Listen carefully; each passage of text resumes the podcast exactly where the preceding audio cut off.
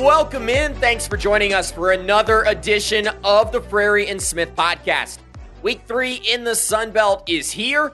Last weekend, the Sun Belt secured their sixth Power Five win over Virginia, while Marshall and Georgia Southern secured big wins over American Athletic Conference members.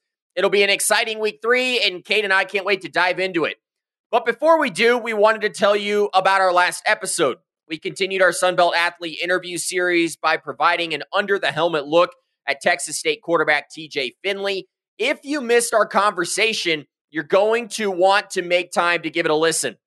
Today, on episode 116 of the show, we're excited to preview our game of the week between two Sunbelt heavyweights in James Madison and Troy to talk about Georgia Southern's chances to upset Wisconsin. We'll dive into App State's home showdown with ECU, discuss Southern Miss's quest to retain the bell, and break down South Alabama's chances in Stillwater. Plus, Kane and I are going to make our picks for all the remaining matchups this weekend. Kane, we've got another loaded slate of games this weekend. We've seen the Sun Belt score two Power Five wins in the season's opening weekends. What are you watching out for in week three as it kicks off? I mean, obviously, our top dog game. I think this is one of the conference games we've had circled for a long time that we'll headline with with James Madison and Troy facing off. Just the class of the conference, really, if you look last year. But also excited. I think there's a heavy chance that we see another Power Five upset between the two matchups we have as well. And kind of just excited about some of the cross league play. I think early in the season it's kind of hard to get a pulse on some of these teams, but we're seeing some opponents now that aren't Sunbelt teams that have played some Sunbelt teams already. So I think this will just give us a good barometer and a good pulse of what some of these teams really are, despite a lot of them not facing each other in conference play yet. Well, as promised, we'll be previewing the top matchups for week three in the Sun Belt. Let's not waste any more time. It's time to jump right into today's show. All right, everyone, like we promised, we're previewing the top matchups in the Sun Belt for week three. Here's a quick or a couple of quick notes about the upcoming weekend slate. Saturday is going to feature matchups against the Big 10, Wisconsin, Big 12, Oklahoma State, ACC Wake Forest, SEC Texas A&M, and four more matchups against American Athletic Conference foes in Charlotte, ECU, Tulane, and UAB. The Sun Belt currently 2 and 3 against the AAC so far this year. It's also going to feature the only Sun Belt Conference game of week 3 between Troy and James Madison plus three Sun Belt teams are going to face FCS opponents at home this weekend. Kaiden, let's get started by talking about our game of the week between James Madison and the Troy Trojans. This game will take place at 7 p.m. Eastern, 6 p.m. Central on NFL Network on Saturday. It represents the first regular season meeting between these two teams. The only previous two matchups took place in the old NCAA 1 AA playoffs in 1994 and 1999. Those two teams split. Here's a couple of quick notes. JMU 22 and 8 in conference openers dating back to 1993. They've won their last eight. Meanwhile, you look at the Trojans, they've won seven Sun Belt titles, which is the most in league history. Kane, let's start this matchup by talking about the key matchup in this game. Troy's run game versus James Madison's run defense. Troy has was held to under 100 yards versus Kansas State. That was just the fourth time in their last 13 games, but it was only their first loss Meanwhile, this JMU team tied for third in the nation, allowing just 40 yards per game, and they gave up a paltry 18 last week to UVA. Kimani Vidal leads the Sun Belt with 342 yards through two games. You've got that impenetrable wall of Kromah, Carpenter, Green, and Kamara up front for JMU. What's the key to this matchup, Kaiden, for both sides? Well, you mentioned a lot of those names, and I just have to give a huge shout out to the defensive line at James Madison. I mean, watching them against Virginia and just watching them throughout the season, they're a dominant group. They're fantastic, and I think, and even more improved in the pass rush game, especially when we talk about guys like Kromah and Kamar really coming on and playing well off of James Carpenter. But I think in the run game, it's going to go to the names you didn't mention. It's going to go to the offensive line of Troy. I think that's the key in this matchup they're a group that's shown their toughness throughout all of last season as well as this season, just going toe to toe with that Kansas State defensive line and really holding their own, creating some lanes for Vidal to work with. He ended that game with 83 yards. He was able to rip up a 46 yard run in that game, and that was because of the scheme and the blocks that were set up perfectly that allowed him to get to the second and third level. So I think the key to this matchup isn't necessarily the running backs of Troy or the defensive line of James Madison. It's going to be about can those big boys up front for Troy, create some lanes, and they're not going to be able to bully this team off the ball. They're not going to be able to push this team three yards backwards and create some true penetration. It's going to be about can their bodies be positioned in the right places and can they create enough separation in space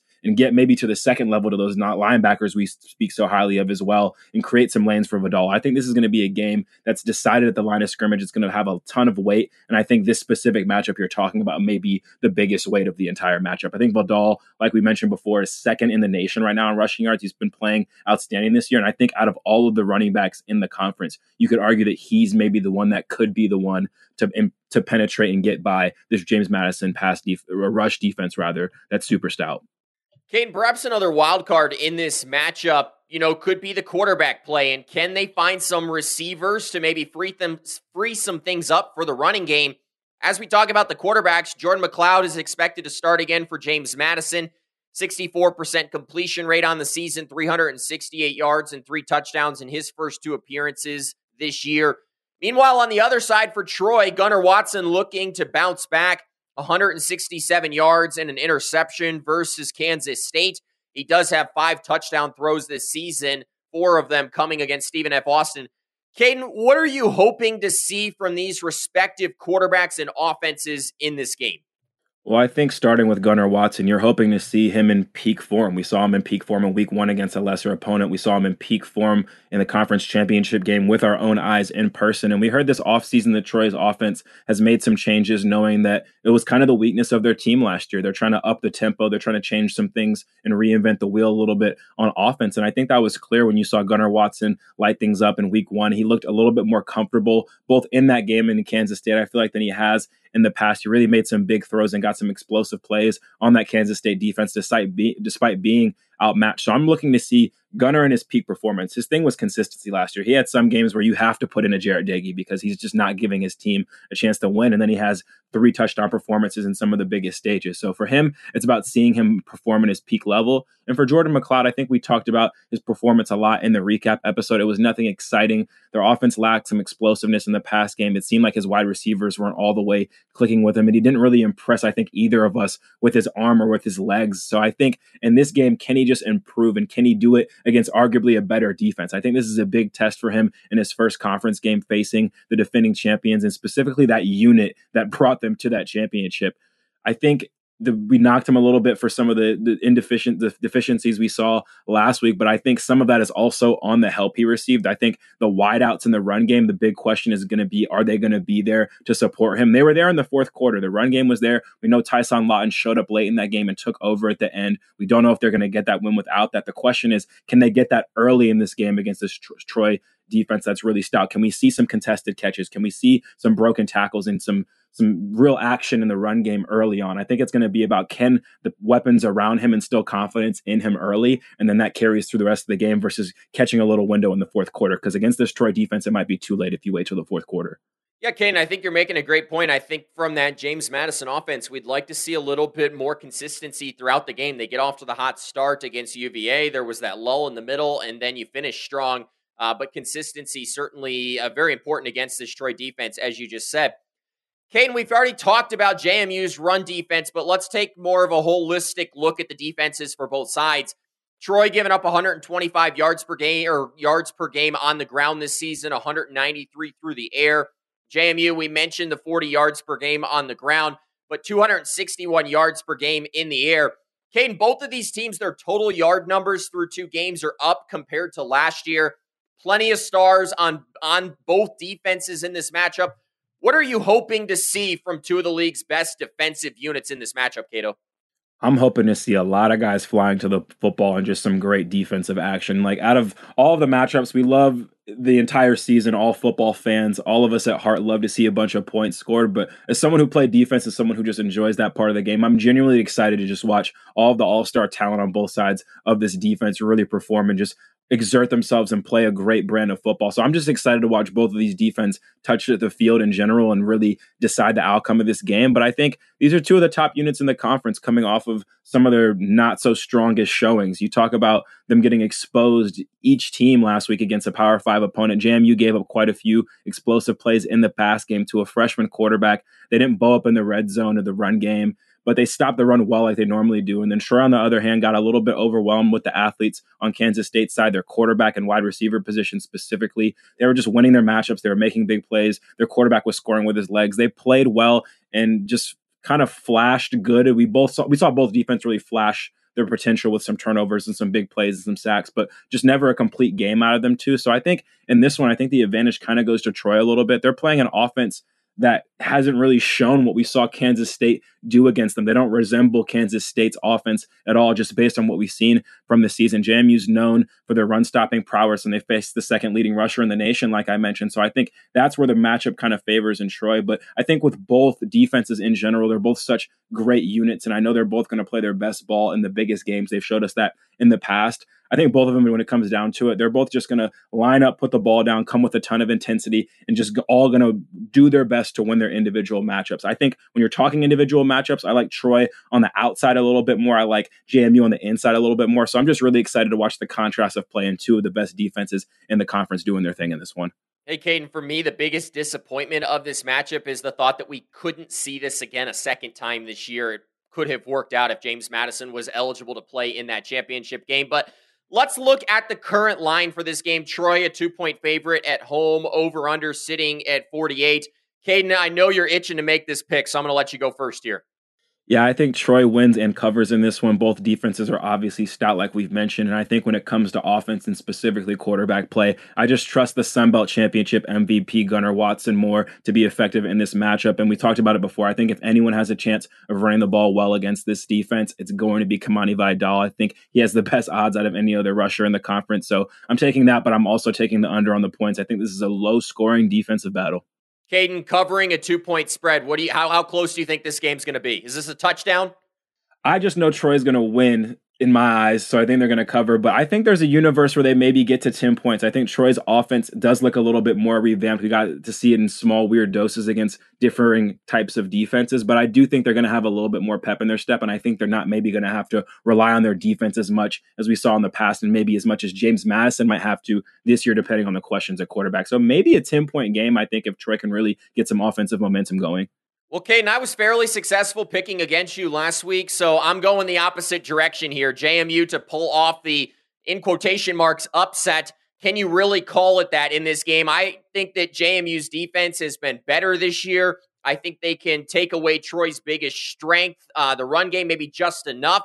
I do as well have this being a close game. I am going to take the over in this contest, but give me JMU uh, to win a matchup that probably should have been the 2022 Sun Belt Championship game, if we're being honest. Let's move on to our second game in this preview. Kaiden, it's Georgia Southern at Wisconsin. This game will be at noon Eastern, 11 a.m. Central on the Big Ten Network. The Eagles enter one and two versus current Big Ten members. They are coming off that historic week two win at Nebraska last season. This is going to be the first ever meeting between Wisconsin and Georgia Southern. It'll come in Luke Fickell's first season at Wisconsin.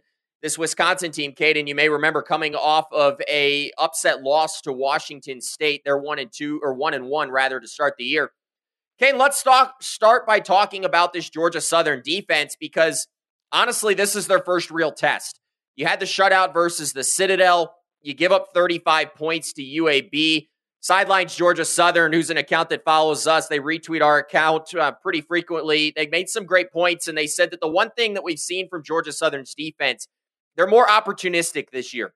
Four turnovers in the first two games. They've had a couple more overturned on review, a couple of missed interceptions. But Kaiden, they're tackling better. They're bringing more pressure up front. It's not going to be easy versus Wisconsin, but how are you feeling about this defense against the Badgers?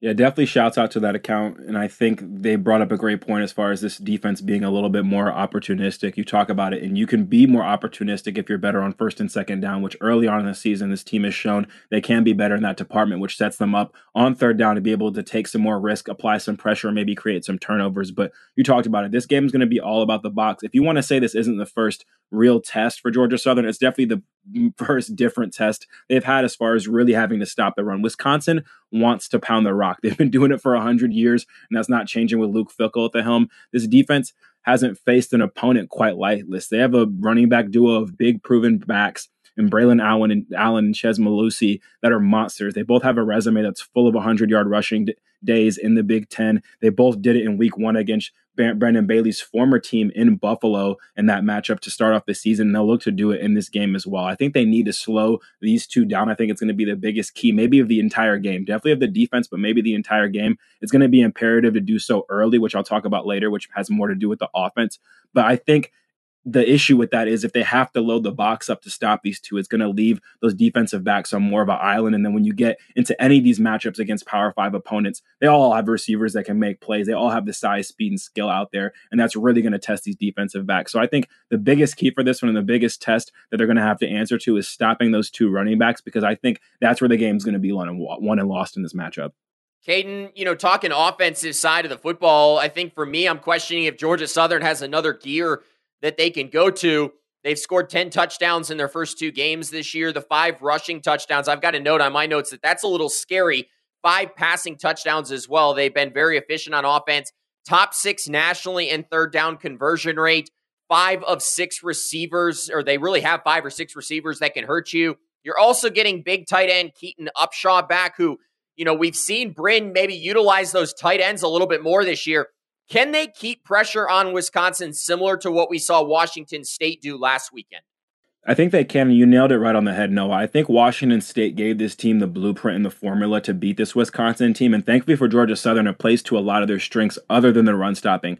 Washington State, and I'll bring it to the defense a little bit, like I touched on before, they stopped this team early running the ball. And then as a result, their offense on the other hand, just played great complementary ball and was able to be explosive and have their passing attack light up this uh, this defense rather and had Wisconsin play to their game. I think when you look at their upset last week, Cam Ward led that explosive passing attack for Washington. I think that Davis Brin has similar capabilities and could do the same exact thing. They put 10 points on the board, or, or two scores, rather, touchdowns on the board very early. He found 10 different targets, which we know Davis Brin can spread the love around. And I think that gives this team probably some confidence going into this matchup, watching the film of an offense that did very similar things to this defense they're about to face. They did their damage early. They had 24 points in the first half, and they first forced Washington to kind of abandon their run game and have to p- throw the ball, which was not an area they're super effective in. Tanner Mordecai threw 40 pass attempts last game for Wisconsin. They do not want to do that. Anytime they did that last year, they lost.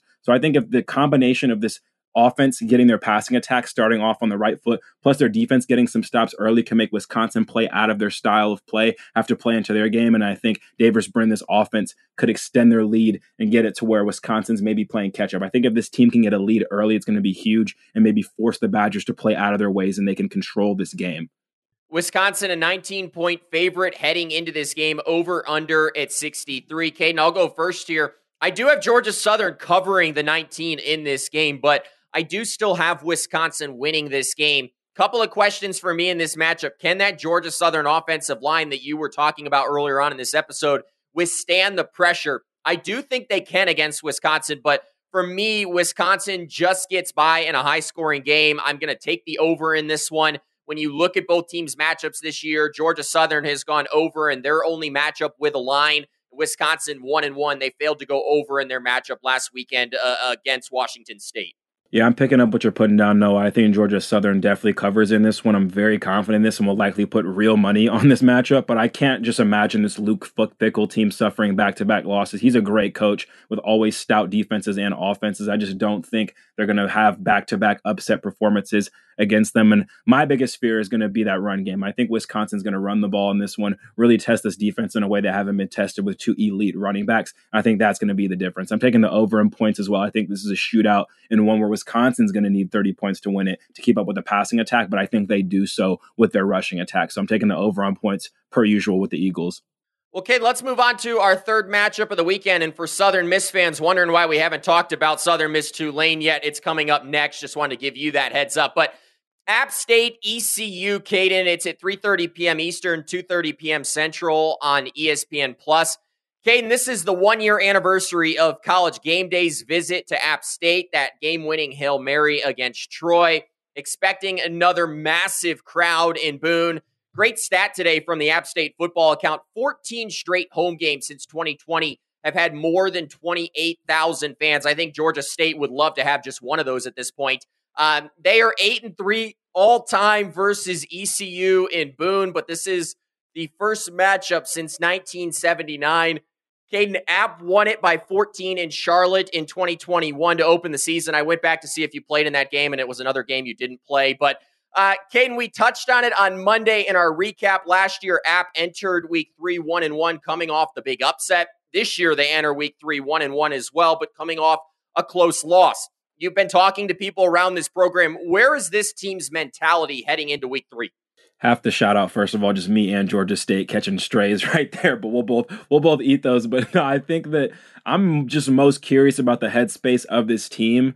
We know early in the season last year that was a big part, and there was a lot going on as far as I think just the early buzz of this team last year got the best of them, and it kind of resulted in the season they had. So my question for App State in this one is, how are they going to respond after co- coming off of the loss to UNC, where they had a strong showing, but last year we saw them rise to the occasion, have a great game against Texas A&M, and then follow that with barely beating Troy on that hail mary. So I just think the up and down nature and some of the excitement that followed this team early in the season. Curious to see if they're kind of nipping that in the bud at App State, if they're staying focused, if they maybe have some new confidence just in the way they played against North Carolina. We know they have a big injury to Brendan Harrington as well. I think this team still has a lot of questions to answer, and I'm hoping that just internally that they're taking it seriously and they're taking it with a grain of salt as well. Just knowing how last season they might have been on their high horse, they might have had highs and lows. But just being consistent, kind of being steady, being neutral, I think is going to be best for this team as they head into conference play. So I'm just really curious to see mentally how this team approaches this game start to finish.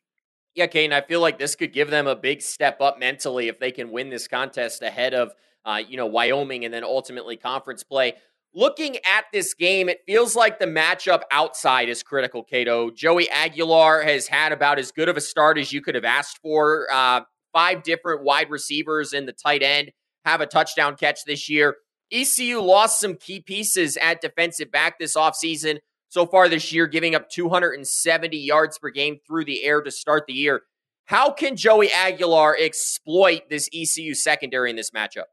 The same way he's been doing it all year with his poise and confidence in his receivers. I think it's going to be a key matchup for this offense is just how they can win their one-on-one matchups out wide and how Aguilar can deliver the ball. They need to protect him like they did last week, and I think that offensive line definitely got a lot of confidence after watching that North Carolina front generate a ton of sacks the week before against an SEC team and then stifled them in the game. So I think that's going to be big as well. Just keeping Aguilar clean back there, let him allow him to play a clean game of football and distribute the ball like he has been so far. It took Marshall a trick play in the fourth quarter last week to get their offense going against this defense. So I'm just hoping that App State doesn't fall into this same trap of maybe being too loyal to the run game before. This ECU defensive front is pretty strong, and they showed some good things last week against Marshall. And I think if you kind of play into their game and run yourself out of the game, that's how it stays close. And then maybe you have to rise to the occasion in the second half. But I think if this offense takes their shots early, if they're explosive, if Aguilar has that same level of trust in his multitude of weapons at wideout, I think they can control the pace of this game and maybe not let ECU control the pace with their strength in the box. Okay, in ECU, they've scored just 16 points this season, and I feel like it's easy to be lulled to sleep by some paltry offensive numbers. No Keaton Mitchell, no Holton Ahlers. Should this App State defense be worried this weekend?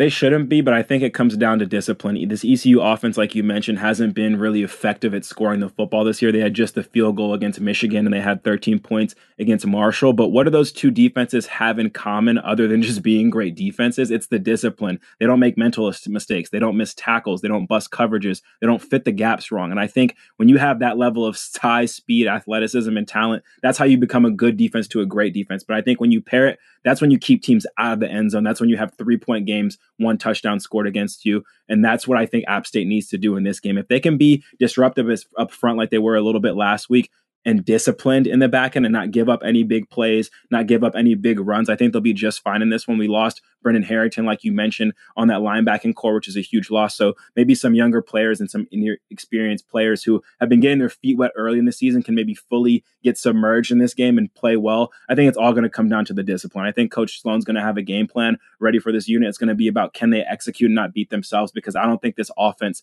so far has really proven they can necessarily beat a team that plays discipline and a good brand of football on the defensive side of the ball. Well, App is a nine and a half point favorite in this game, over under at 50. I'll go first, Kaiden. I like App to win this game and cover. I think there's a real chance they win this game by two touchdowns. Just not sold right now on ECU's offense, and they have exploitable holes on defense. I am going to take the under maybe ever so slightly on Saturday in this game. So, Kane, I'm going to go ahead and let you make your pick. Are you picking against the Mountaineers for the second week in a row? Absolutely not. And yet again, I'm aligning with you. I think App State wins this one at home and covers. I expect the offense to move with maybe a different level of swag and confidence, especially if they're throwing the ball early after their impressive showing last week. And I think the defense, like we mentioned, I don't think anything on ECU's offensive side of the ball particularly scares me. Keaton Mitchell's not running out of that tunnel anytime soon, but I'm taking the under on points too. I think App's going to hold up their end of the bargain, but I'm not sure if ECU can do it on theirs. Well, as we get set to talk about Southern Miss Tulane, we've been making fun of you in this episode. Everyone's laughing at me after taking Southern Miss to cover the spread against Florida State last week. Southern Miss taking on Tulane at 4 p.m. Eastern, 3 p.m. Central on ESPNU. The battle for the bell began in 1999. Southern Miss 24 and 9 all time against Tulane dating back to 1979. Southern Miss won in New Orleans 27 24 a season ago and handed Tulane one of just two losses a season ago in a year that they went on to win the Cotton Bowl.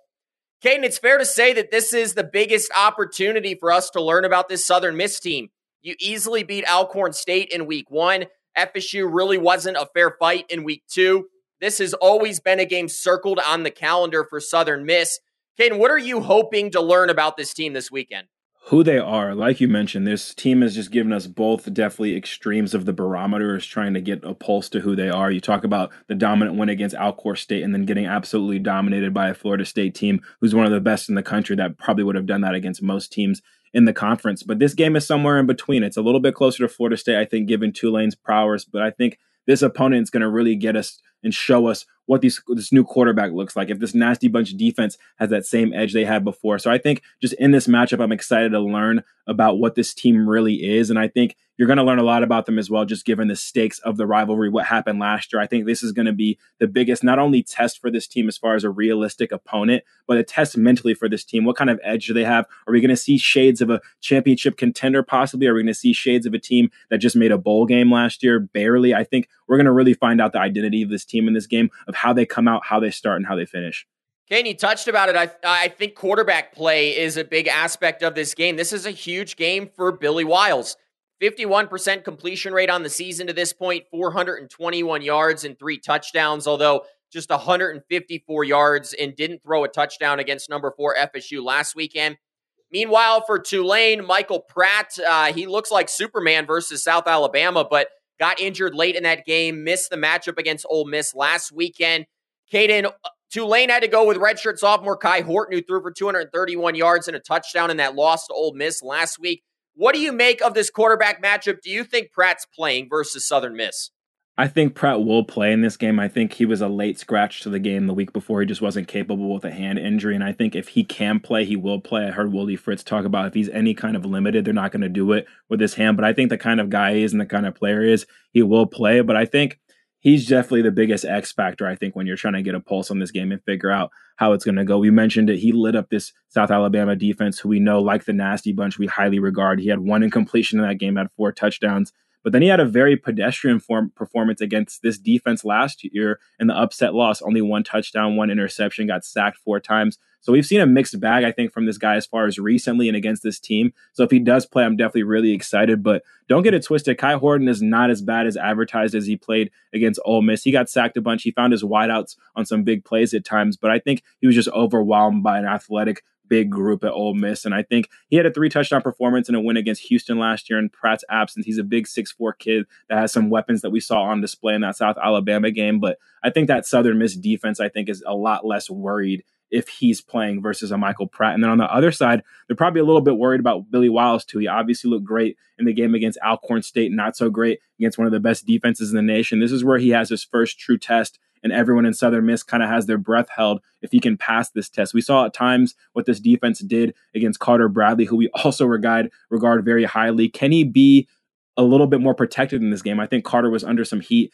and you could argue that Southern Miss offensive line could do a better job at protecting Billy in this game. I think he has the weapons there. We talk about Caston and Mims and how high we are on those guys despite losing Brownlee. I think it's going to really be on Billy Wiley in this one. We expect the run game, which we're going to talk about here in a little bit, to be there for him. We expect him to be protected, and we expect he has that rhythm and chemistry with his receivers. I think a lot of this game is in his hands. This is his first test. It's a lot of pressure for someone just joining this program that's been saying they're a quarterback away for a while. So I'm just excited to watch him perform in this one. And I think him going head to head with Michael Pratt versus their backup quarterback is definitely going to play an impact, I think, as far as what they'll need out of him in this performance.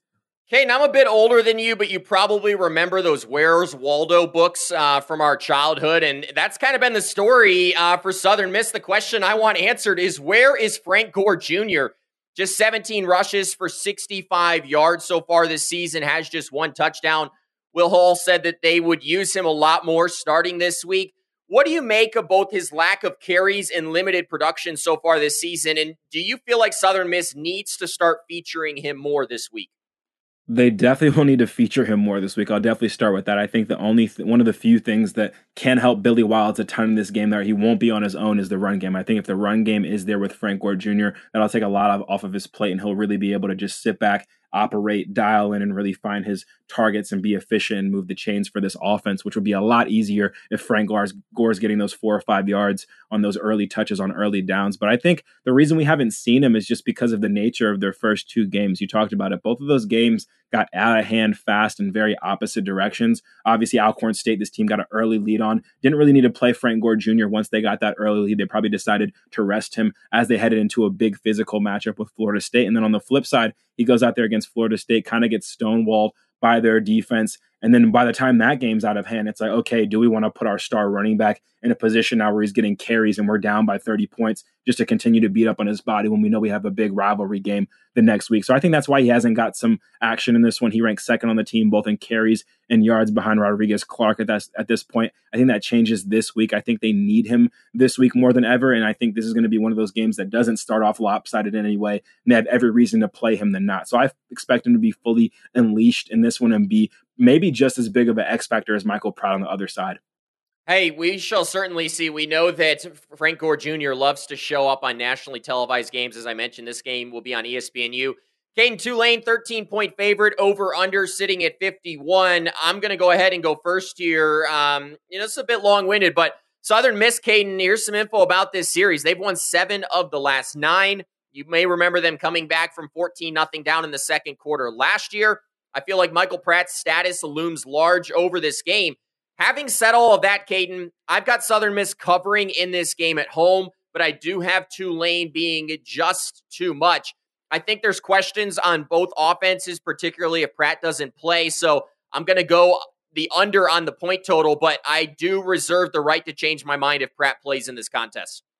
Well, I'm not going to change my mind, and I'm going to assume Michael Pratt's playing in this one. Will Hall is someone he knows very well, and he said it best. He said if Michael Pratt can play, he will play, and I expect him to play in this one. And if I am expecting him to play in this one, I'm expecting Tulane to not only win this game, but cover. I have a lot of faith in Southern Miss this year. I think they'll be a better team. But what I saw from Tulane, both stepping toe to toe against Ole Miss and not having Michael Pratt and still playing fairly well. And what they did against a South Alabama team who I think is going to be in the championship representing the West, it's very scary. We talked about it. I regard this nasty bunch defense very highly. I also regard South Alabama's defense highly, and they got shredded. I regard Carter Bradley highly. I don't regard Billy Wiley as highly. This is going to be his first true test. We mentioned in the offseason he's a walk on from Clemson. He played well against Alcorn State and he played just as well as I would against Florida State. So this is going to be the game where we truly find out. And if he has to go head to head with Michael Pratt, I just can't buy it this early in the season. So I think Tulane wins and covers, but I do think both offenses are going to be able to operate well enough to hit the over in this one, whether that's Frank Jr., Gore Jr. operating, or Wiley finding some of those targets. So I'm going to take the over on points, but Tulane winning and covering. Well, certainly it'll be a great matchup to watch in that afternoon slot on ESPN. Kaiden, moving on to a game that we will have our eyes peeled on in the evening slot South Alabama at Oklahoma State. This game will be at 7 p.m. Eastern, 6 p.m. Central on Big 12 now on ESPN Plus. Kaiden, this is the third meeting between these two programs since 2017. Oklahoma State played and won in Mobile in 2017. The two teams then played again in Stillwater in 2018, Oklahoma State winning that one as well. Bradley enters this game as South Alabama's winningest quarterback after picking up his 11th start, um, you know, 11th win as the starter in last game. Kaiden, South Alabama has not looked like the championship contender that we thought that they would look like. We've been getting some flack on Twitter about our power rankings, keeping them ahead of particularly Marshall and Georgia Southern. Um, they really haven't played great over their last five games, dating back to last November.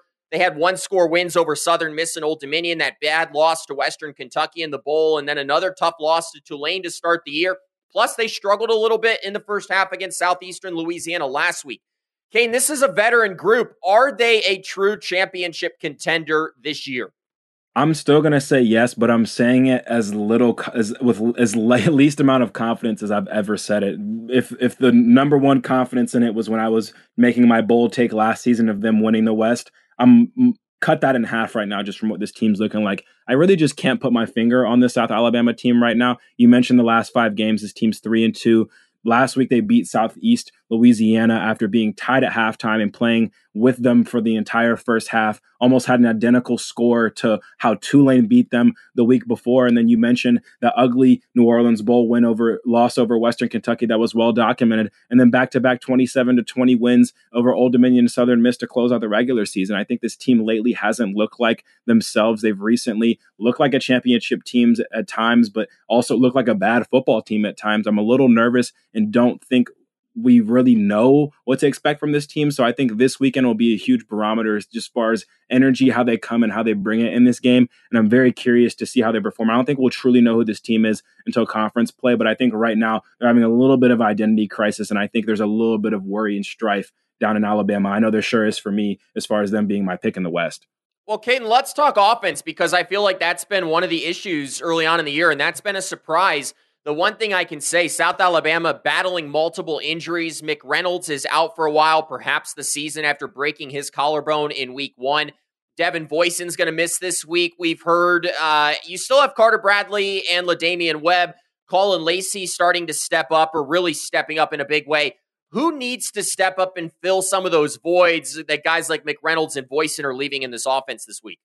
I think it's going to be a combination of some familiar faces we're used to and maybe some new guys. You mentioned the injury injury concerns. Braylon McReynolds is a guy you know I'm super high on heading into this season. He broke his collarbone. I've done that before. I highly do not recommend it. I know Voisin's anywhere from questionable to doubtful to play in this game, so we don't know what to expect. And then even on the defensive side of the ball, Jalen Jordan missed last game and Keith Gallman got hurt in the last game. So I think some important players, some names that you remember seeing on all conference lists or hearing on this podcast are on this team. And I also read that La'Damian Webb is supposed to be working his way back into things this season. That kind of makes sense when you look at his carries because he had an offseason surgery, which makes the McReynolds loss even huger. I think when you look at the running back position, that's where they're going to need the most help. This week, they're going to have to rely on Ole Miss transfer Kentrell Bullock to step up. Marco Lee, PJ Martin, those guys are going to have to step up big, especially if a guy like um, La'Damian Webb is still trying to work himself back into that shape coming off of a surgery. And I think at the wide receiver spot, I'm a little bit less worried with the loss of Devin Voisin because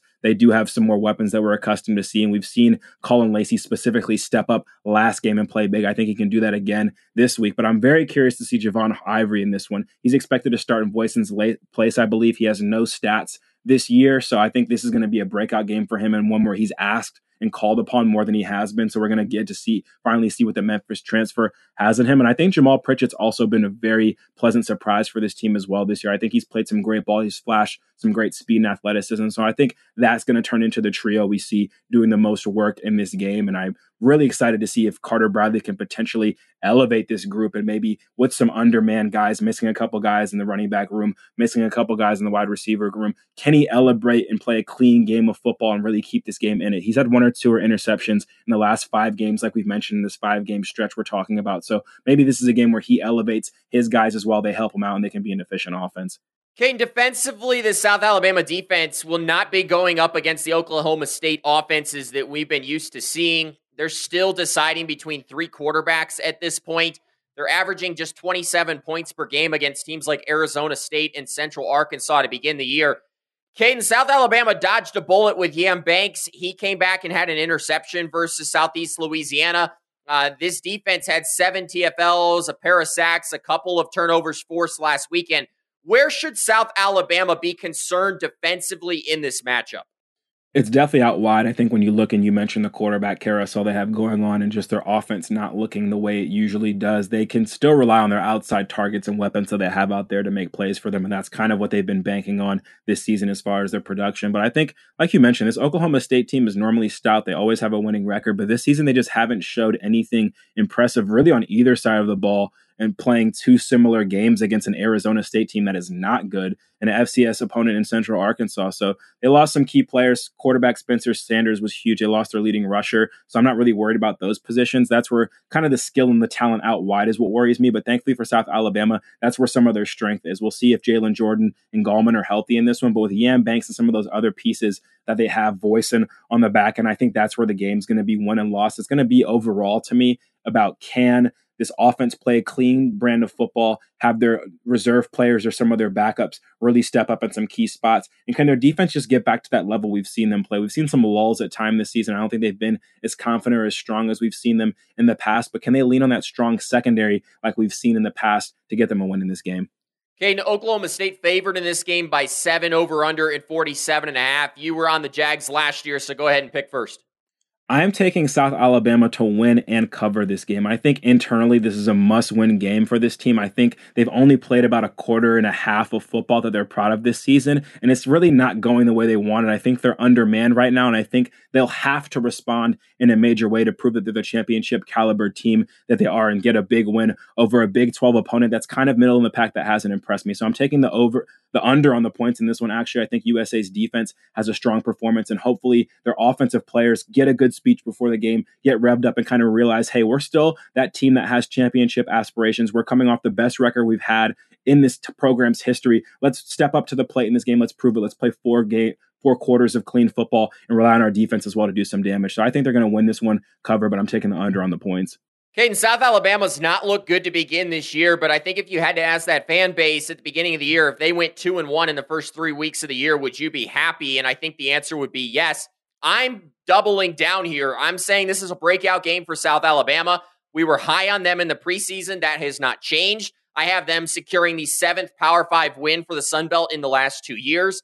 Over under does seem a bit low in this matchup. So Give me the over in this matchup, going over that 47 and a half. So we both have South Alabama winning there.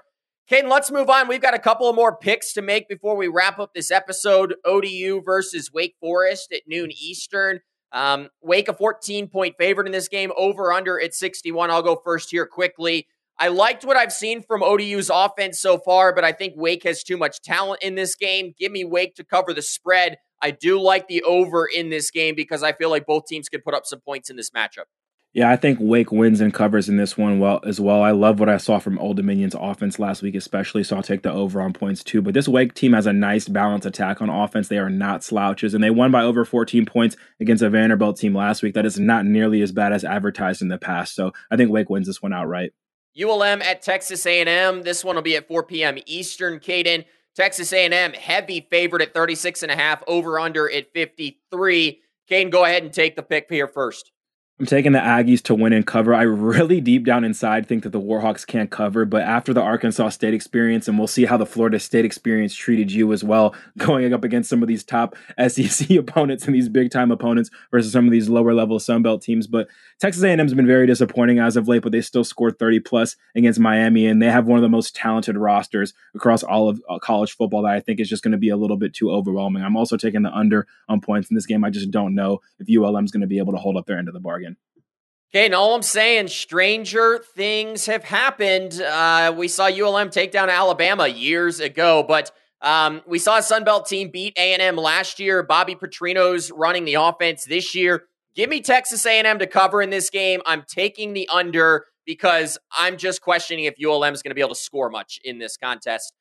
Georgia State at Charlotte at 6 p.m. Eastern. Georgia State, a seven and a half point favorite. Kaiden over under at 54. I'll go ahead and go first here. Last year, we got treated to a shootout in this game. I felt like Georgia State answered some questions for me last weekend against UConn. If you may remember, both of us picked against Georgia State in that matchup. I am taking Georgia State to win this game and move to 2 and 1 on the season. So far this year, Georgia State 38 and a half points per game, Charlotte at 22. If both of these teams play to their averages, Kaiden, I think we're hitting the over in this matchup easily.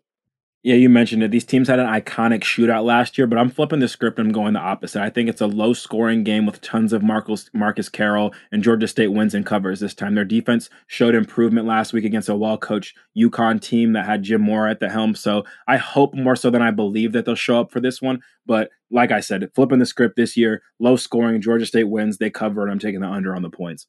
Last game, we have to make a pick on Kaiden, Louisiana at UAB at 7 p.m. Eastern. UAB a two point favorite over under at 59 and a half. How are you leaning in this matchup?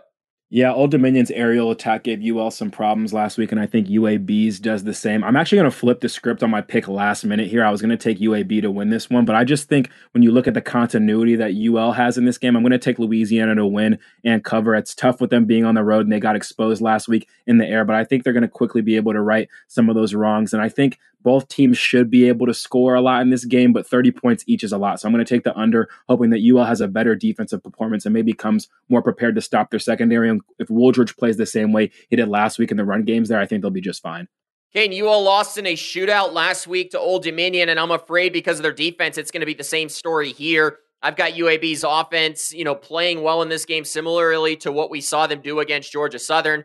I don't think either defense makes many stops. So I'm going to take the over on the points. I've got UAB winning this game. Couple more matchups. Arkansas State versus Stony Brook at 7 p.m. Eastern. You've got Coastal Carolina versus Duquesne at 7 p.m. Eastern as well. And then Texas State versus Jackson State at 8:30 p.m. Eastern to round out the slate in week 3 in the Sun Belt. Well, that will do it for our week three preview. Kaiden and I can't wait to kick back and enjoy another great weekend of Sunbelt football. Before you go, here's a quick reminder that we'll be back on Monday. We'll be releasing our week three weekend recap. We'll take a look back at all the big games from Saturday and tell you all the need to know storylines from around the Sunbelt Conference. That'll do it for us here at the Frary and Smith podcast. If you enjoyed today's podcast, please go leave us a five star rating on Apple, on Spotify, on Google, or wherever you're listening to this episode. Give us five stars. Let us know what we can be doing better or what you're enjoying about the show right now. So for Kaiden Smith, Richmond Weaver, and Brett Jemis, I'm Noah Frary. We really appreciate you spending time with us today. Well, that's goodbye for now. We'll talk to you again soon.